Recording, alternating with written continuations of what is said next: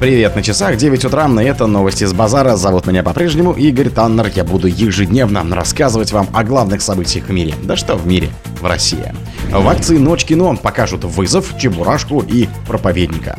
Казахстанские фильмы покажут в рамках проекта «Дни зарубежного кино». Фестиваль в Финляндии разорвал отношения с Heineken из-за работы в России. Ученые совершили прорыв в тестировании вакцины против вируса Эпштейна-Бара.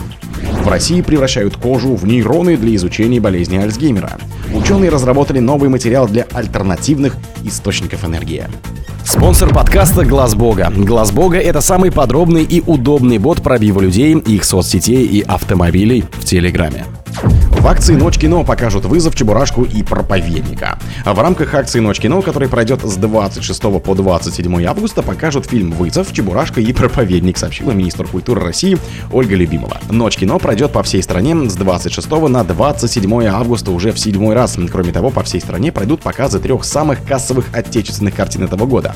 Это фильм про любимого героя Чебурашка Дмитрия Дьяченко, первая художественная лента, снятая в космосе «Вызов», Клима Шипенко и кино, основанное на реальных событиях проповедник Сергея Урсуляка, написал министр в своем телеграм-канале.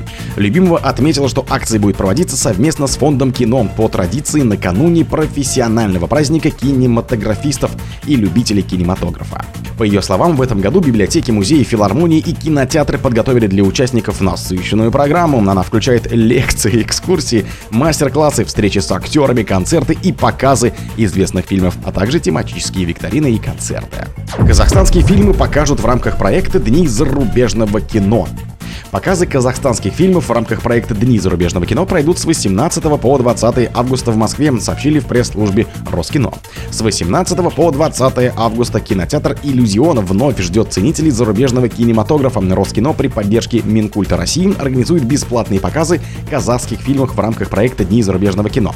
В программу вошли 5 картин, одни из наиболее ярких работ казахстанских кинематографистов за последние десятилетия, отмеченных премиями международных кинофестивалей, драмы, исторические фильмы комедия, говорится в сообщении. Драма «Шал», он же «Старик» режиссера Ермека Турсунова, номинант международных премий и фестиваль Азия Пацифик Скрин Эдвардс 2013 года. Организаторы отметили, что российские зрители также смогут посмотреть комедию «Ореховое дерево» режиссера Ерлана Нурмухамбетова. В 2015 году в рамках 20-го Пусанского международного кинофестиваля картина получила главный приз в секции «Новые течения», а в 2016 году лента была показана в основной конкурсной программе 22-го международного кинофестиваля фестиваля азиатского кино в Везуле, Франции, и получила сразу две награды – специальный приз международного жюри и специальный приз кинокритиков.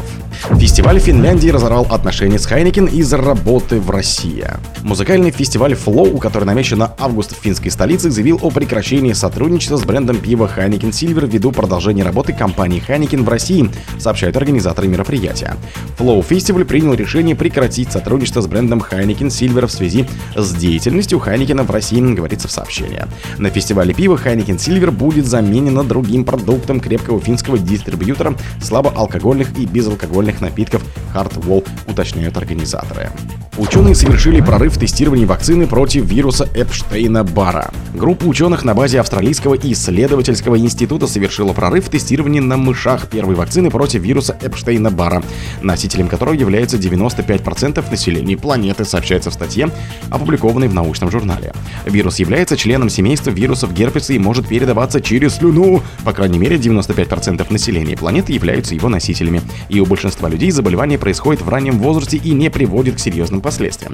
Однако в случае заболевания в более позднем возрасте последствия могут включать в себя разные виды лихорадки, рака горла или носа, а также рассеянный склероз. Здесь мы описываем состав вакцины, который, вероятно, обеспечивает лучшую защиту от первичной инфекции и контроль латентно инфицированных Б-клеток, что приводит к защите от развития заболеваний, связанных с вебом, говорится в статье. В России превращают кожу в нейроны для изучения болезней Альцгеймера.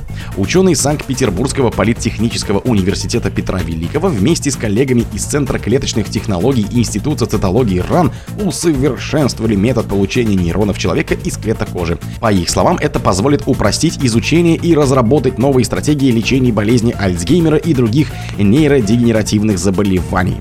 Моделирование нейропатологии на нейронах, полученных из других клеток с помощью клеточного репрограммирования – ключ к разработке стратегии лечения нейродегеративных заболеваний, объяснили ученые.